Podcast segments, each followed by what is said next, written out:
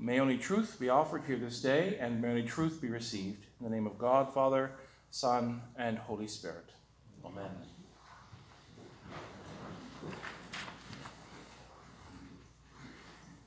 You know, here in this part of the world, we, we really don't know what darkness is. The amount of light pollution that is inherent in a city the size of the Halifax Regional Municipality means that it is never truly dark. Even when the power fails in part of this city, it rarely affects the entire municipality. Well, when the elect- electricity fails in rural northern Cape Breton, it gets dark.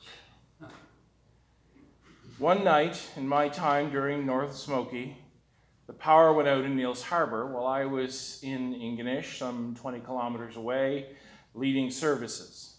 Uh, and in that place, it was unaffected. I came home, the power was out. But so too were the stars. I remember standing in the driveway of the rectory and looking up at the glory of God's sky.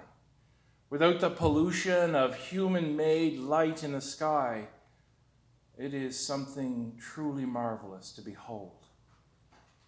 Once we let our eyes adjust to the lower light levels, the clear and unclouded night sky reveals its true beauty. And it reveals the world around us in different ways. A way that forces us to actually take time to see what is in front of us. Under the light of the night sky, with the stars and the moon, we have to concentrate. We have to concentrate on our surroundings so that we can make our way around. Under the light of human made streetlights or human made car headlights, it is all too easy to become lazy and simply float from pool of light to pool of light.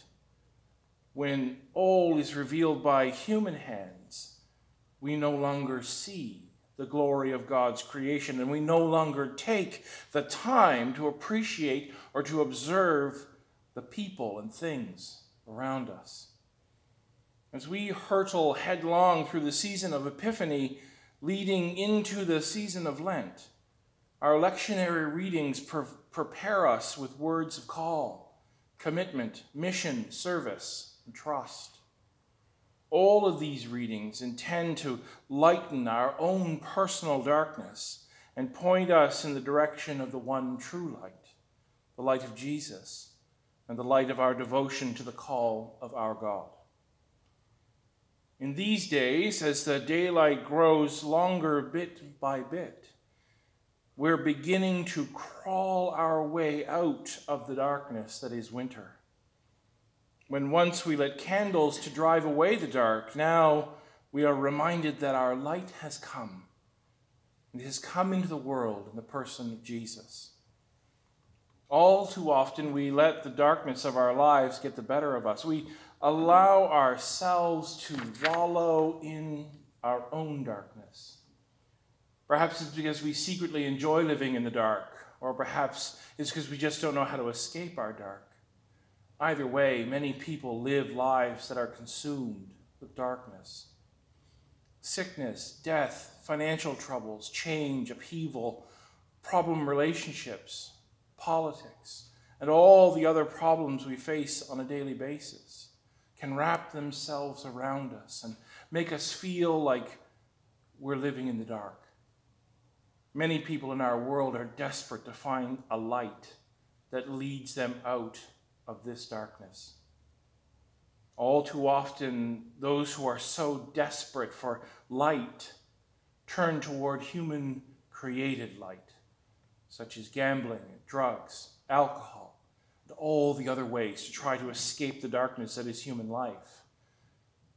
But when we do this, when we, when we turn toward human creations to escape, all we find is we slip further into that darkness or that what we thought was the cure has now become our new darkness. What the season of Epiphany tells us is that we are to learn that the light that we are so desperately searching comes not from human sources, but from the source of all, from God. Again, more often than not, we turn to God when all else has failed. When the wheels fall off the bus of our lives, and as our last resort, we turn heavenward. And it is then that we look to God to bail us out of the darkness we have immersed ourselves in. When we have exhausted all other avenues of escape, we turn to God in the hope that some last minute intervention will save us even from ourselves. Sadly, however, a life built upon that hope is a life that is doomed to fail. A hope that we will be miraculously saved at the last moment from the problems of our own making is a hope that is built upon sand.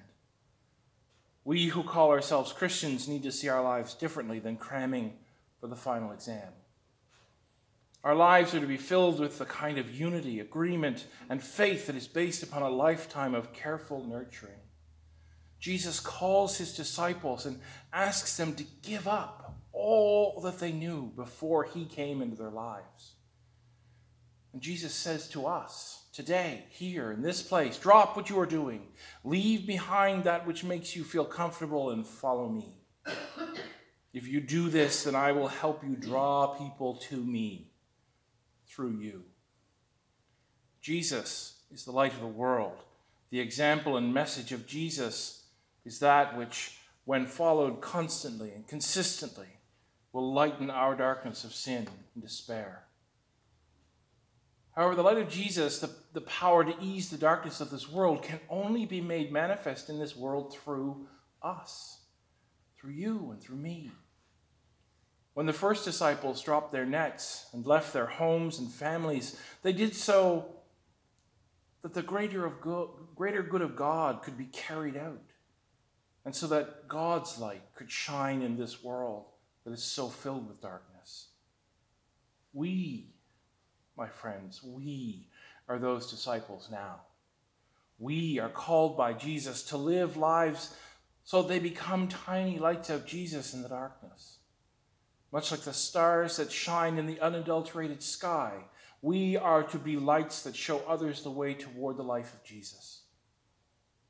Faith is at its best when it is shared. Faith is not a private possession that we can never talk about or that we should hoard away as some treasure.